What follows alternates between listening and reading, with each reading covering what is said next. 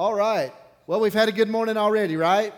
Amen. Amen. I we are starting at I have 20 minutes to do an hour's worth of preaching. Y'all think I'm gonna pull that off? No. You know what that means? Sit tight. Amen. All right. Listen, God is good, isn't He? I want to. Uh, we're going to start a series today, and we're going to start this series basically. Today, I will be just laying a quick foundation for where we're going. You know, this series is more, we like to talk about Jesus the healer, and He is. Amen. We like to talk about Jesus the Redeemer. He is. We like to talk about all of those things. We like to talk about little things in our life, big things in our life, and all those. But what we miss a lot of times is this one word, and I don't hear it a lot, but it is the truth. Jesus is our liberator. Amen. What we got to understand is the reason we're calling this prison break is because whether we know it or not, we've already been broken out of something. And it's up to us mentally, it's up to us spiritually, it's up to us to get into our soul that we're a free person. And we have to settle over into that. And I'm going to lay a, foundation to where we're going. Over the next few weeks, we're going to talk about all the things we have to get free from. Uh, the most important thing you need to get free from is you. Amen. Then you got to get free from them right? And then you got to get free from that. And that pretty much covers it all. Uh, so that's what we're going to be talking about. So if you'll take your Bibles and go to the book of Jeremiah 29, uh, we're going to get there. Jesus has set you free. He has set you free. Amen. And what he's done is he's trying to give you an opportunity to realize the work has already been finished. Now, listen, there are things that you will walk in that, that won't. Listen, we talk about sweatless victory, but that doesn't mean there's not some effort. A lot of times we like to talk in faith, especially in our circles in the word of faith, that, that we just believe God and move on. And that's true. However, there is some effort. That effort is getting your mind lined up. That effort is getting your, your life lined up. You're believing God for things, and God begins to give you instructions. There's never been a time in my life where God didn't tell me to walk into something that it didn't come with an instruction. And you have to walk in the instruction to begin to see your life line up to it. But a lot of times, what you're kept from is the ability to walk in that instruction because in your mind, you don't think you have the goods to do it. In your mind, you don't think you, what is God thinking? I, I, don't know if I have the right to do that. I don't know if I have the ability to do that. Jeremiah 29 and 11 says, For I know the thoughts that I think towards you, saith the Lord. Thoughts of peace, amen. Say peace. My God, we need that not of evil, and to give you an expected end. Now, the God's Word translation says it this way I know the plans that I have for you, declares the Lord. They're plans for peace and not disaster. A plan to give you a future filled with hope. God's plan is this. And I want to put it in terms, a lot of times we like to talk churchy. But sometimes people just need to hear it straight. And the truth is, God's plan for your life, although there is a map involved, there is a blueprint involved, God's plan for your, or your life is what He calls His preferred outcome. And when, it's, when you say the words His preference for your life, you know, I, I, can, I can go on a car lot to pick out a car. And there's the same car with the same options, but in four different colors. But the one that I like is my preference. There's many different options, but then there's the preferred way to go. See, I'm a firm believer that there's many different ways to go and still be saved. There's many different ways to go and still be in Christ. There's many different ways to go make it to heaven. Praise the Lord. We got fire policy. But there is that preferred way where everything in your life begins to line up and things begin to happen that you just didn't see coming. And, and although you knew deep down inside you could walk in it, you just didn't know how to get there. And what we've done is we've put ourselves in a position that we allow the enemy to continue to attack us in our minds because we're not staying focused on a few things. So I want to talk about those today. When you got to break out of things, you got to break out of a season. I might as well just close that iPad. We got to break out of a season called stuck. I just, when, uh, I, y'all, y'all were here a few years ago when I preached the series Unstuck. Actually, uh, Juan has been a great help with me on that. We've just taken that and transcribed it. We're going to be turning it into a book very soon. And that is the one series out of all these years, that's the one series that turned this church around because everybody, everybody started to realize I don't have to live stuck.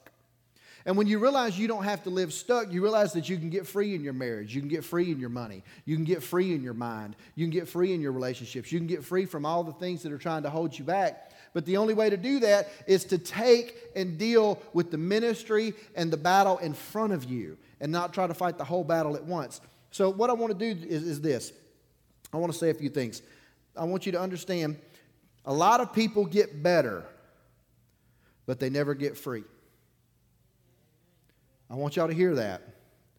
A lot of people get better, but they never get free. Now, this is predominant in the church world. Now, I'm laying a foundation today, and we're going to touch on this stuff a little more as we go along. But it's easy to come in and get saved and think everything's going to be. Matter of fact, especially here in the Bible Belt, we tell people all the time if you just give it to Jesus, it'll be all right. That's a lie. That's a lie. You give your life to Jesus, then you have to give a little piece of you every time. You got to begin to break down walls, and you got to, you may give your heart to Him, but to be His means that you got to fully surrender. And we talked about surrender last week when we were talking about the courtroom, and I don't have time to go through that because everybody made fun of me raising my hands with a cast on. Said like I was throwing gang signs or something. So, what we got to do is when you completely surrender, you completely engulf yourself into something that's bigger than you. Amen. So, what you do is you set yourself up to know that you can get out of something I like to call invisible prisons. But to deal with this, people being better but not free, I want to show you a few things. Go to Acts chapter 7.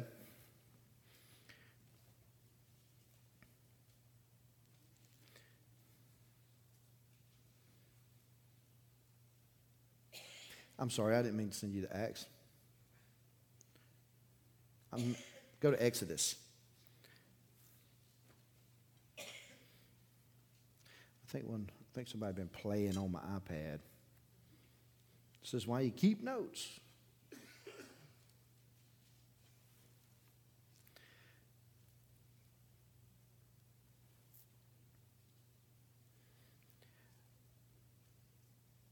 Verse 7. Exodus 7 7. And Moses was fourscore and seven years old, Aaron fourscore and three years. And when they spake unto Pharaoh, and the Lord spake unto Moses, saying, uh, unto Aaron, saying, When Pharaoh shall speak unto you, saying, Show a miracle, then thou shalt say unto Aaron, Take thy rod and cast it before Pharaoh. And, and y'all all know this story. And then in verse 10, and Moses and Aaron went to Pharaoh, and they did what the Lord commanded. Verse 11, they also called Pharaoh the wise men. Uh, Pharaoh called the wise men, and they did the same thing. And, and y'all know this story. But what I want to show you is he kept saying, You go. We, we stick with this. Well, Moses was a stutterer. Moses was a stutterer. That's why Aaron had to speak for him. That's not the truth. It's a part of the truth, but it's not the complete truth. The complete truth is that when Moses was still a part of Pharaoh's kingdom, he saw one of the guards beating one of the Hebrews. And he killed that, he killed that, he killed the guard, buried him in the sand. Now, what does that mean to you? That's pretty hot tempered. If you're going to kill somebody and bury him in the sand. So, what I want to say is this. Now, I'm going to use me as an example because, you know, I am a loving, peaceful, wonderful, fuzzy guy now, right? Quit laughing. Most of my life, I, I have dealt with a, a hot lava temper. And the, Thug Squad. Um, but what we got to understand is this Moses made a mark before he was ever the deliverer. And that mark was his anger and frustration and ability to hurt somebody when something went wrong. Now, he made such a mark that when he went before Pharaoh, God wouldn't even let him speak because he didn't want to be he didn't want that to be thrown in his face. So he let Aaron speak for him. There was a stutter involved there, but the truth is, is he had outgrown most of that. He had, he had spent time with God. And the, now, got to understand, people will say, especially in our world. Now, I don't know about your world, but in our world, in the Pentecostal world, well, they just need an encounter. They just need to spend time with the Lord. They just need to get with Him. They just need to hear Jesus. They just need to have it. Or if they just get at the altar, man, he hung out at a burning bush and still had this temper. So you can be better and not be free. This make sense? Well, Pastor, you got to qualify that. Okay, let's do that. We're in Exodus. We're in Exodus, so let's go to Exodus 32. Exodus 32 and 21. Exodus 32 and 21. And Moses said unto Aaron, What did this people unto thee, that, uh, and that thou hast brought great sin upon them? And Aaron said, Look, look right here. Look right here. Y'all read this. He said, he just come down off the mountain. He just noticed all these people, they done, built a golden calf. They, they having a party. They all buck naked and, and having a beer. That's what they're doing. And this is what he says. Aaron says, let not the anger of my Lord wax hot. They're already out of Egypt. And he comes down and something's not going quite right. What's the first thing that's said to him? Dude, don't get mad. Because last time you, you killed somebody. You can be better and not be free. So Moses never dealt with this. He never dealt with what was on the inside. He never really laid it out before the Lord. He just accepted. God, listen to me now, especially those of us called to minister, and all of you are, by the way. We're really good at saying, well, people got healed in the ministry. I've gotten a thousand people saved this year. I go to Canaan and teach once a month. I'm starting my own men's home. I've got a church. We had seven people saved last year. It's easy to talk about what God's doing through us but we will not allow God to deal with what's in us. Y'all with me? Because what we have to do is see that there's things in us that need to be plucked out. We've created our own cage. We've created our own prison. We've created our own way of doing things. And what we've done is we've made ourselves live a life to where we get some results, but we don't get fully God's preference. Are you with me? Remember those four cars, but then there's the preference? Moses was walking on a path where he was getting results, but he wasn't on the preferred path. Y'all with me? All right, let's deal with this. 40 years later, he's still dealing with anger. Numbers chapter 20. I want to show you something. See, when I, when I read this stuff about Moses, I feel like I'm reading a, a, an autobiography because of the things I did when I was younger and, and how angry I stayed. Numbers chapter 20, verse 10. Numbers 20, verse 10. And Moses and Aaron gathered the congregation together before the rock. They were thirsty. They were in the wilderness. They needed something to drink. And Moses was very frustrated with his church. Amen. And he said unto them, Hear now, you rebels. Which I completely can get that. Hear now, you rebels, must we fetch water out of this rock? Now understand, God had told him to go uh, speak to the rock and water would come out. That's what God had said.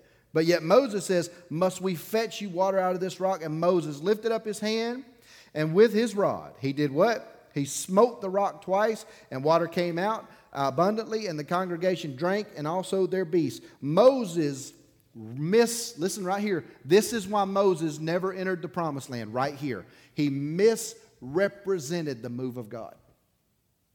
And he said this must we give you water?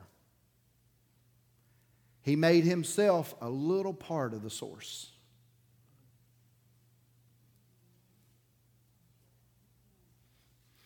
Oh, I know this ain't shouting stuff, but this is changing stuff. Because when you begin to realize how much of you you put into your ministry, oh, that'll mess with your brain. Because it becomes about you. This is people ask me all the time, Pastor Allen, why why don't you have people come up and you lay hands on them every Sunday? Because of this right here. Because I have to do that when He tells me to do it. And when He tells me to do it, I know it's Him. But if I do it because I'm trained in Pentecostal movements and know how to lay hands on, I've now become the source. And I'm stopping myself from my own promised land by misrepresenting God by saying, we gonna pray. Are y'all with me? I, I know this is that kind of message, but y'all just, just hang with me. So what he did is he said, and he said unto them, Hear now, you rebels. I can't stand you. You're on my nerves. The cows stink. You ain't doing something right. I'm mad at y'all. I hate your guts. I wish you'd all just die. I'm sorry, Lord. I love them. That kind of thing. And then he, instead of dealing with himself, he takes it out on the people and he says, Hear now, you rebels, must we. Now, here's the beauty of God. Let me tell you the beauty of God. The beauty of God is the water still came out of the rock abundantly because God loves his people. And he was not going to let his people die because of one man. But you got to understand how many times have you hindered your own progress, and yet God's blessing everything else in your life? See, I, I, have to look at this very, very strong because I'm standing in something, I'm, I'm building something, I'm watching things happen through the Lord, and I have to stand back and realize I didn't do really anything. Although I tried to do everything. Every time I tried to do it, it got worse. And when I was able to just move Allen out of the way, things began to happen. So he said, I'm tired of you people. Matter of fact, he probably would have just been happy if he'd have got water for himself because something inside of him caused him to miss his promised land. Well, Pastor, all he needs was an encounter. I mean, y'all, y'all have heard people say that? All he needed was time in God's presence. All he needed, all he needed was a purpose. All he needed was a small group. All he needed was a friend. Oh, if he'd have just come up to the altar and let, he hung out with God. But he never, he never got free. Moses was what I call a lion. Now, there's some things I want to talk to you about today, and, and I, I, we're going to go a little over, but y'all just hang with me. I want to lay a foundation to get over into how to get us free. Would you like to be free? I know all y'all ain't perfect, but would you like to get free? See, we're all better but I want to get free. When I go to Canaan Land and when I teach these classes, the first thing I teach them is sonship. That's probably what I teach them the most because if they can understand who they are in their identity, they can begin to change. But they're not going to change overnight. They're, they're going to have an encounter. I was a drug addict, had an encounter with God. Everything I never, I've never drunk, uh, never drank, smoked, or cussed, or well, drank or smoked, or done any dope since then. But the truth is, I had an encounter and it changed the majority of my life, and I was better, but I wasn't free. Now, here's the thing. Let's, let, let me try to talk to you about lions. Somebody's preaching with me over there. I like that.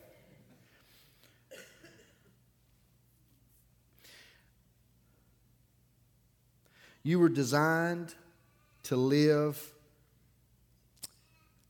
you were designed to live free. You were designed, designed to live like a king. You were designed to live in certain ways. Now go to Ezekiel chapter 19. I got a lot of information I'm trying to get out in a short amount of time, but I want you to get this. Ezekiel 19, uh, verse 5. Ezekiel chapter 19, verse 5. Now, when uh, she saw that she had waited and her hope was lost, she took another of the whelps and made him a young lion. She took another one of her cubs. That's what that means. Verse 6 and he went up among the lions, and he became a young lion, and he learned to catch the prey and devoured men. And he knew their desolate palaces, and he laid waste to their cities. Talking about what a lion did. And the land was desolate, and the fullness thereof by the noise of his roaring. Then the nations set against him on every side of provinces and spread their net over him. They caught the lion. He was taken to a pit, and they put him inward in chains.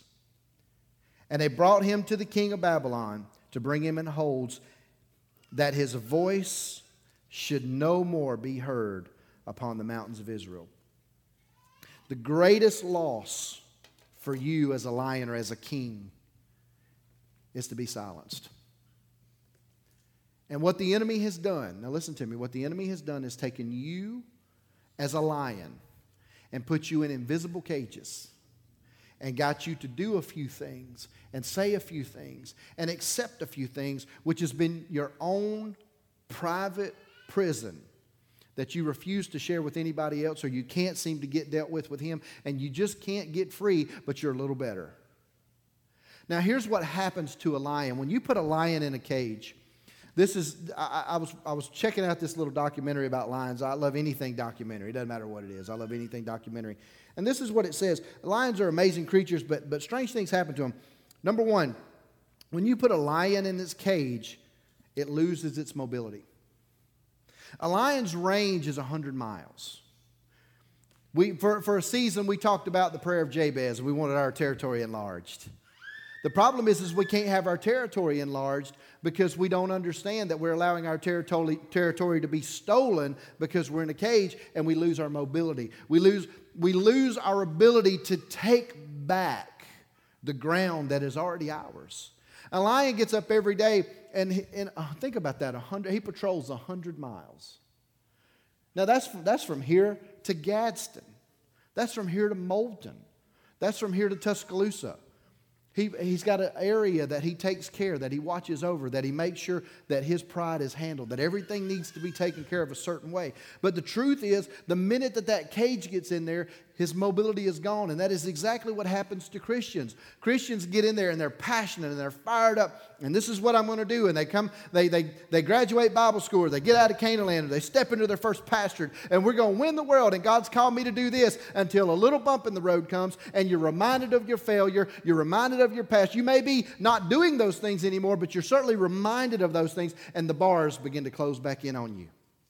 And all of a sudden, your passion begins to go down, and you stop chasing, you stop patrolling, you start, you, you don't look around and see what needs to be dealt with. You don't see that you're something more powerful than the very thing holding you. Amen.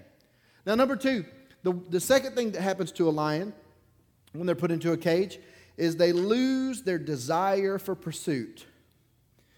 Now, this one gets me right here.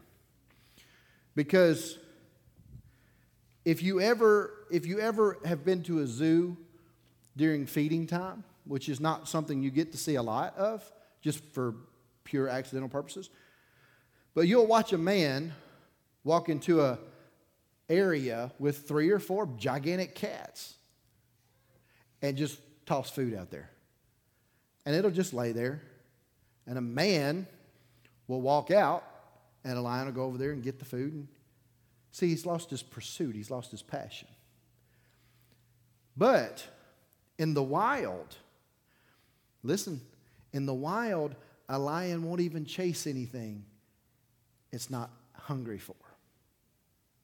So, like if a lion is resting and an antelope comes walking by and just kicks his foot, hey man, what's up? And keeps going, that lion don't care. Unless there's fear involved, unless there's protection involved. But you let hunger get inside, and you can't outrun that thing. It will haunt you for a hundred mile circumference and catch you and do god awful things to you and digest you.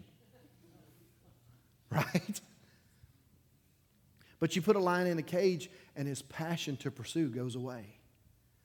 Now, we, we hear flashes of things. We hear, well, this somebody got into the cage and, and a lion attacked somebody. Pastor, I don't believe that's true. Those are fear things. Those, those, are, those are situations where something happens outside of what that big cat's normal, what it's used to, and it startles the cat and things happen. But inevitably, the passion to pursue goes away, which is exactly what happens to a Christian when they start reminding themselves of their failure. When they start reminding themselves, they build a prisoner, it's an invisible prison.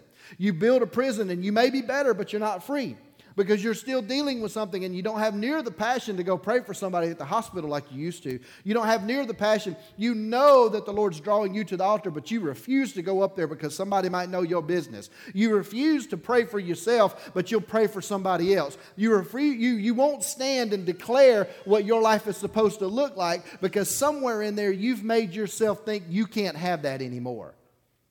Yet all that's holding you back is something that's created just to keep you in a spot when God has created you to fly. He's created you to own everywhere you put your foot. He's created you not just to take junk, but to take over. He's created you to have dominion everywhere you go. He's created you to have the right words, the right moments. You, let, me, let me just set y'all free. You ain't ever going to be perfect. Amen. But you can be free. Amen. Now, the, the third thing that happens, there's several things, but the third thing that happens to a lion when they're put in a cage is this they lose their vision. They lose their vision. Well, Pastor, I don't know if I believe that because when I go and I'm that, I'm that guy banging on the window, they look at me. Well, here's what you don't understand a lion's vision is 600 times stronger than a human's, which effectually means they can see in the dark. They can see in the dark. Their eyes don't dilate. They can see in the dark just like we see in the daytime. And that is one of the things that begins to go away because they have no use for it. Now, I want to say this, and this is where I want to hang my hat. And I know this has been a fast message today, but this is just a foundational message to get us over into some stuff.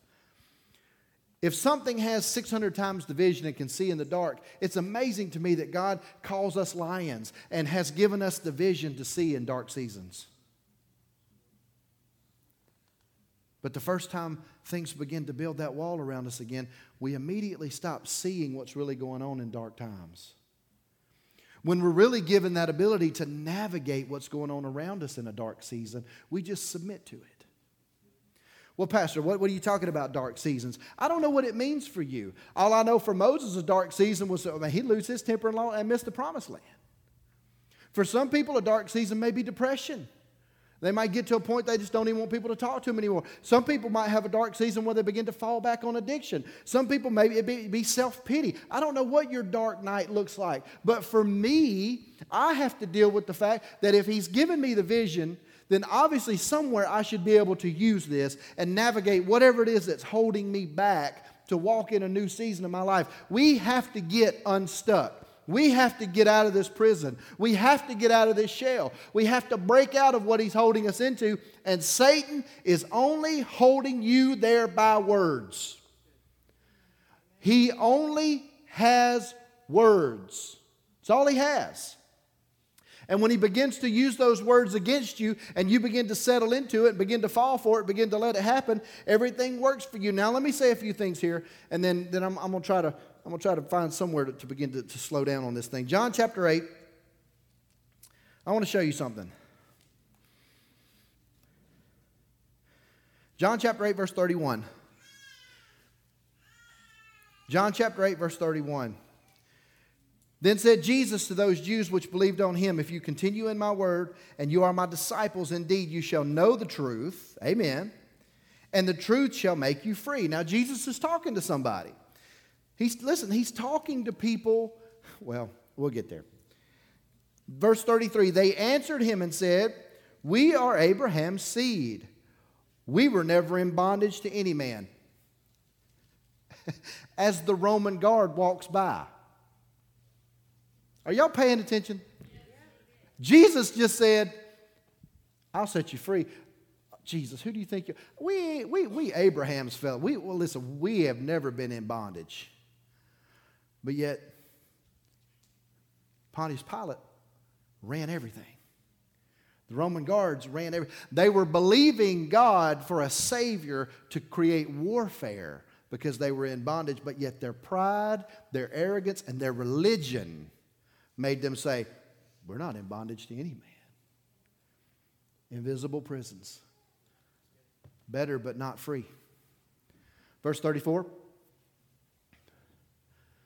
Jesus answered them and said, Verily I say unto you, whosoever commits sin is the servant of sin. Next verse. Verse 35. And thou servant abides uh, not in the house forever, but the Son abideth forever. Verse 36 The Son therefore shall make you free, and you shall be free indeed, in prison and not recognize Him. It's possible for you to be a believer and to be in bondage. Now, let me say something. I have a broken hand. and it's because my own ignorance. That's why I have a broken hand. Um, but let me explain something to you. That was a moment in my life. That used to be every day of my life. So let me just say this, although, although uh, it's not something I, will deal with publicly, but the truth is when you deal with something randomly, that's one thing. But if it's chronic, if it's almost every other day of your life, if you're dealing with whatever you're dealing with, if you're self-loathing, if you're, if, you're, if you're dealing with pornography, if you're dealing with addiction, if you're dealing with hatred, if you're dealing with anger, if you're dealing with frustration, those things are driven by demonic activity. It's one thing to have a moment. It's another thing to have something chronic in your life. Matt Gober used to teach us that if you can't reason with it or you can't stop it out of its chronicness, it's a spirit.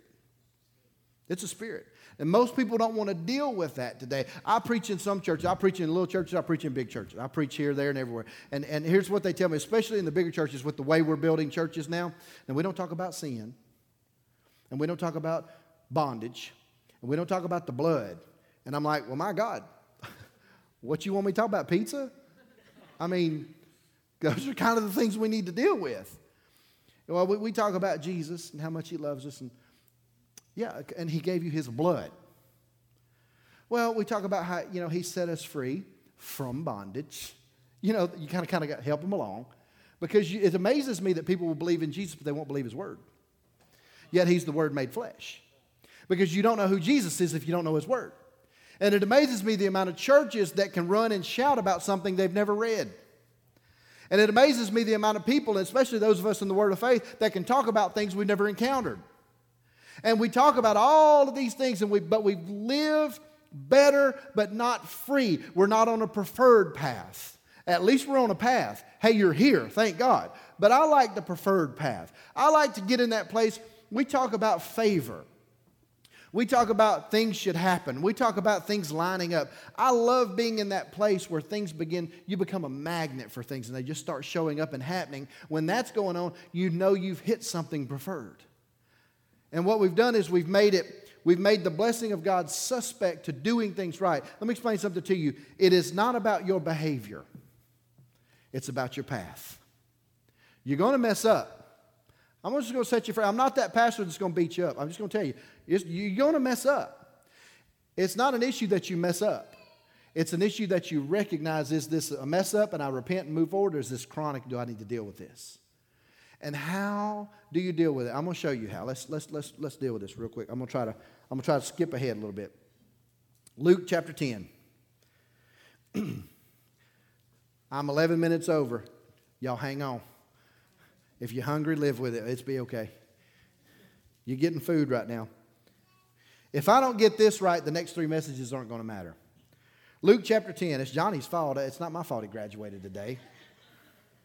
it means he's buying lunch for everybody. Or cooking it. He can go cook it. Anyway, Luke 10, Luke 10 17. And this, now understand, let me, let, me, let, me, let me clarify this. Jesus took 70 of his followers and sent them out and gave them a commission and told them to go out and do all these amazing things in his name. On Luke uh, 10 17, they came back. And the 70 returned with joy, saying, Lord, even the, listen, even the devils are subject unto us through your name. And he said unto them, I beheld Satan as lightning fall from heaven. Behold, I give unto you the power to tread upon uh, serpents and scorpions and all, over, uh, and all over the power of the enemy, and nothing shall any means hurt you. Notwithstanding this, now, we're going to read the rest of this in just a minute, but let me explain what he's saying. They said, Jesus. Everywhere we went, the demons just came running out. You know what he said? This is how he, this is how he addressed that. He said, Yeah, I remember slightly this guy named Satan, but like lightning, he was out of heaven, which ends the battle. There's no big devil and big God. Okay? Then he says, notwithstanding, rejoice. What he's saying to them is this I, I gave you the power. We had that power in heaven and it's been given to you. That's not a big deal. That should be easy for you.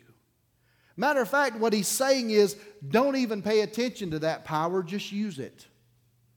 Well, Pastor, I don't understand that. It's real simple. Nobody pays attention to the power in here. We just turn the switch on, we just use it.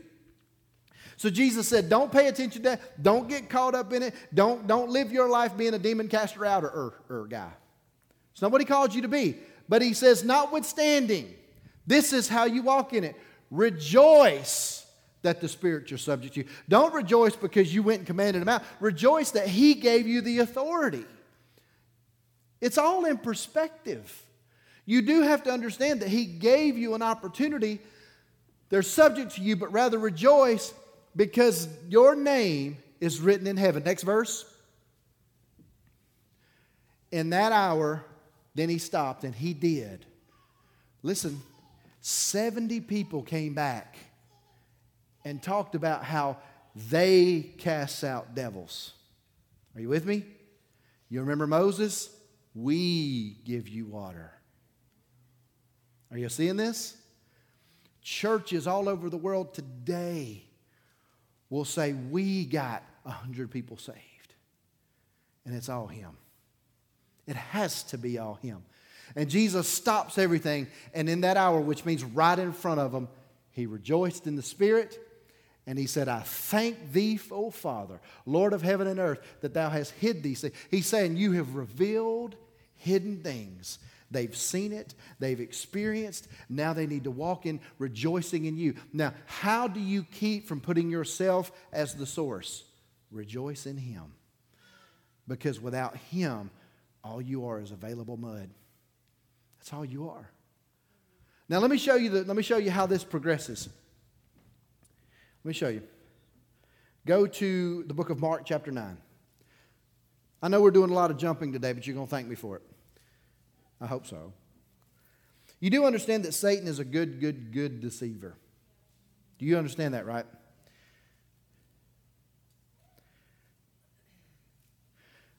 Mark 9, verse 14. And when he came to his disciples, now he was on the Mount of Transfiguration, uh, the great multitude about them uh, and the scribes questioning with them, and straightway with all the people, when they beheld him, were greatly amazed, they were glowing, and running and saluted him. And he asked the scribes, Why question ye with them? And one of the multitude answered, said, I have brought unto thee my son, which has a dumb spirit. Whosoever he takes, he tears him and he foams and he gnashes his teeth and he pines away. He throws himself into the fire, all those things. And he said, I went to your disciples that they should cast him out, and they could not. Verse 19. And he answered and he said, O faithless generation. This was part of the 70 that just came back bragging. Are y'all following me? You have to look at this chronologically. The, why did they even attempt to cast it out? Because they'd seen it happen before. So, within just a matter of a short period of time, all of a sudden they didn't have the authority anymore. And Jesus went from saying, I think it's great that you went and did this, but you need to, you need to learn to rejoice to, oh, faithless generation. So then here's the deal. And he said unto them, verse 18, and whoever he said, he foams at the mouth and gnashes at the teeth. Verse 19, he answered him and he said, Faithless generation, how long must I be with you? How long shall I suffer? Then he said, These four words, bring him unto me. That one phrase should be everything the church is about. Amen. Our job is to bring you unto him. Amen. We invite people to church to bring people unto him. We invite people to the altar to bring them unto him. We lay hands on people just to be a transfer. We do the things that we do biblically just because we want to show Him. We want to get free, not just be better because we want people to see Him. My wife asked me this question. And it, honestly, it's a very humbling question. And when you're very frustrated and angry, you don't want to hear it. But she will say, What do you think people know you for? That's her question. That's honest, right? That's, that's the question she asked me. Now, years ago, when I first started pastoring, what people knew me for was how mean I was, and I was straight up a jerk. I was. Gathering people from the beginning, say amen. They all see, they all know. But somewhere along the way, I was saved, but then I encountered him. And love got in my heart. I found myself under a desk in the old building and things changed in my life. I began to fall in love with people. Here's how. Not because I just like people. I don't pastor because I like people. I pastor out of obedience. But I love people because I've learned to ask Him, show me how they look to you. Amen. Amen. Satan is a good, good liar. Now, listen to this, and then we're going to try to end it right here. He is so good. Listen to me now. Now, I don't glorify the enemy. Home folk, y'all know that. But listen to this. Because he talks to you this way. He's such a good liar that he took a woman who was made in the likeness and image of God and said to her, If you will do this, I'll make you in the likeness of image of God. And she said, Okay. That's how good he is. Now, we can shout about having a dominion, and we can shout about being an overcomer, and we can shout about rebuking the devil, and we can scream and spit and do all the things that we do. But if we don't learn that He is using our own words against us, if we don't learn that He's built an invisible prison around us, if we don't learn that we're living life in bondage when we were never designed to be fooled this way, if we don't understand that our job is to bring people unto Him, we stay in bondage by doing things our way. We stay in bondage by putting just a little bit of us in it. I can tell you this and then we're going to try to wrap this thing up. And, and I haven't got it all out, so this four part series just turned into six parts. Praise the Lord. But here's the deal if you have, just like the lion, the ability to see in dark seasons, if you have, just like Jesus said, the authority to deal with demonic activity, if you have, just like Jesus, Jesus goes on in that very same text to say, anything that you believe for can happen in your life. And he also goes on to say these things go out by, by prayer and by fasting. Now, understand that is not, listen to me with this whole fasting thing. Because what we've done is we've turned fasting into a fad. We've, well, bless God, it's January. We got to fast till February. Praise the Lord. Ooh, we're gearing up for the fast. That is not what fasting was supposed to be. Matter of fact, uh, Dad Hagin says it this way. Dad, I used to love the way he'd say it. Dad would say, ask him about fasting. Dad Hagin would say, I do it quickly, as fast as possible, get it over with. Which means you should never be so far away it takes you 21 days to hear him.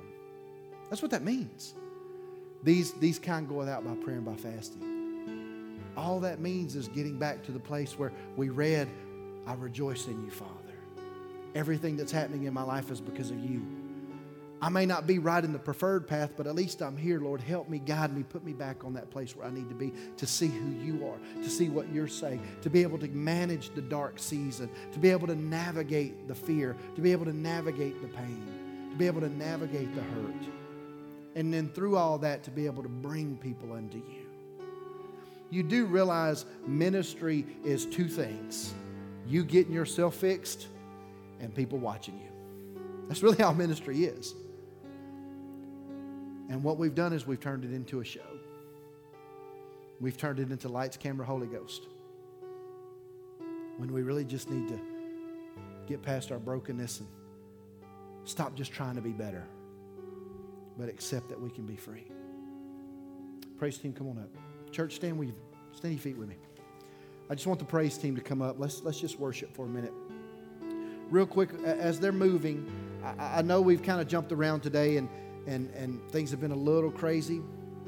But here's the thing when we're living life in an invisible prison, we're living life focused on the wrong things. What happens is this we get so focused on things that don't exist, we begin to create the very world we're talking about. See, I used to deal with things because of the loss of my father. I lost my father at 12 years old. And at 12 years old, I just accepted I was going to have to fight every day of my life because for whatever reason, I, I had situations at home. I had people around me. My father was not there to protect me. My mother was working all the time. Somebody had to pay the bills. I was little. And, and I had to deal with situations that marked me. And even after I got saved, and even after I got in Christ, and even after I began to preach and got into the Word, I began to see there's still those marks on me that happened when I was a little bitty boy. My children, and, and my younger ones not so much, but my older ones will tell you that until it's just been a, probably six, seven years ago that I actually started to enjoy Christmas because I lost my father on December 19th. And, and I created my own prison where my kids couldn't see me enjoying it. You understand? See how quickly this stuff works? Because I was saved, but the enemy was telling me I was okay. How amazing is it to realize the enemy was telling you were, you were okay and you didn't need to talk to anybody? Let me explain something to you. You got to get past this devil, fiery pitchfork trying to get you, devil.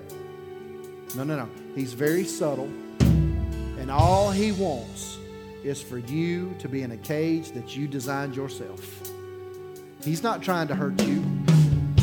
I, am I'm tired. Well, Satan's trying to kill you. No, he's not. He's really not. He wants to see you miserable because you are the offspring of God. And, and he sees what he could have been in you. So here's the deal. As they sing here in just a minute, I want you just to begin to worship. Jesus said, don't, don't pay no attention to the fact that you can cast out devils. Thank God that you can do it, but this is what you do. Thank you, Father. So today, well, Pastor, you to lay hands on us? No, this is between you and you need to thank Him. I'm tired of being better.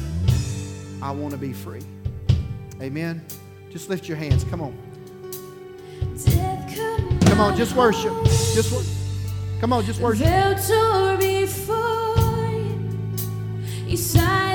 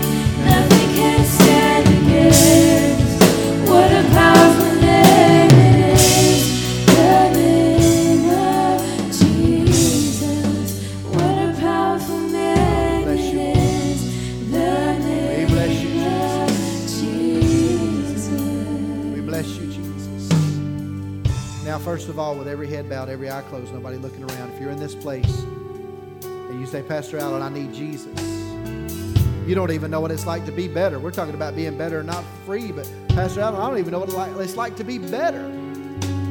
If you're in this house, nobody's looking around, nobody's paying attention to you. You say, Pastor Allen, I need Jesus in my life. When I count to three, just put your hand up and right back down. One, two, three, all across this place. All right, no hands. We're all saved in here. All right, so here's the deal. Everybody look right up here at me. What they just sang is what Jesus said for you to do to be free. They sang the words. Put the words up to that song. You have no rival. Look at this. Look how, I mean, isn't it amazing when a song can preach?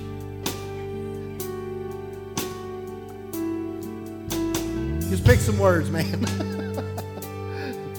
you have no rival. Listen, listen, look, look, look at it. There's a key thing here you have no rival. Now, let me just say this. Now, I, I am, you cut me, I bleed word of faith. I'm just going to tell you that. You, you, you cut me, I'm Pentecostal to the bone. But what we have done is we have gotten so arrogant in our anointings that it's I rebuke you in the name of Jesus.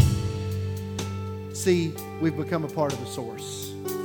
I fully believe that God's correcting the path of the church to where it gets back to where he has no rival.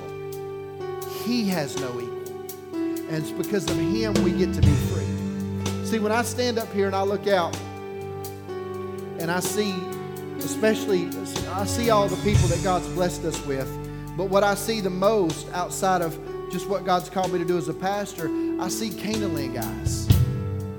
And see, I don't see Canaan Land guys because I see Canaan Land guys. I see people that God allowed me to invest in that God allowed me to go teach. God allowed me to be a part of their life. God allowed me to in, just impart a little bit of what He's imparted into me. But the truth is, it's really not about what I'm doing, it's about being available and understanding that He is our source. He is our complete and total supply. He is everything we need. We have freedom. Everybody, right here, we have freedom. You know, you can take, we talked about the lion. I'm going to say this and then we're, we're going to wrap up.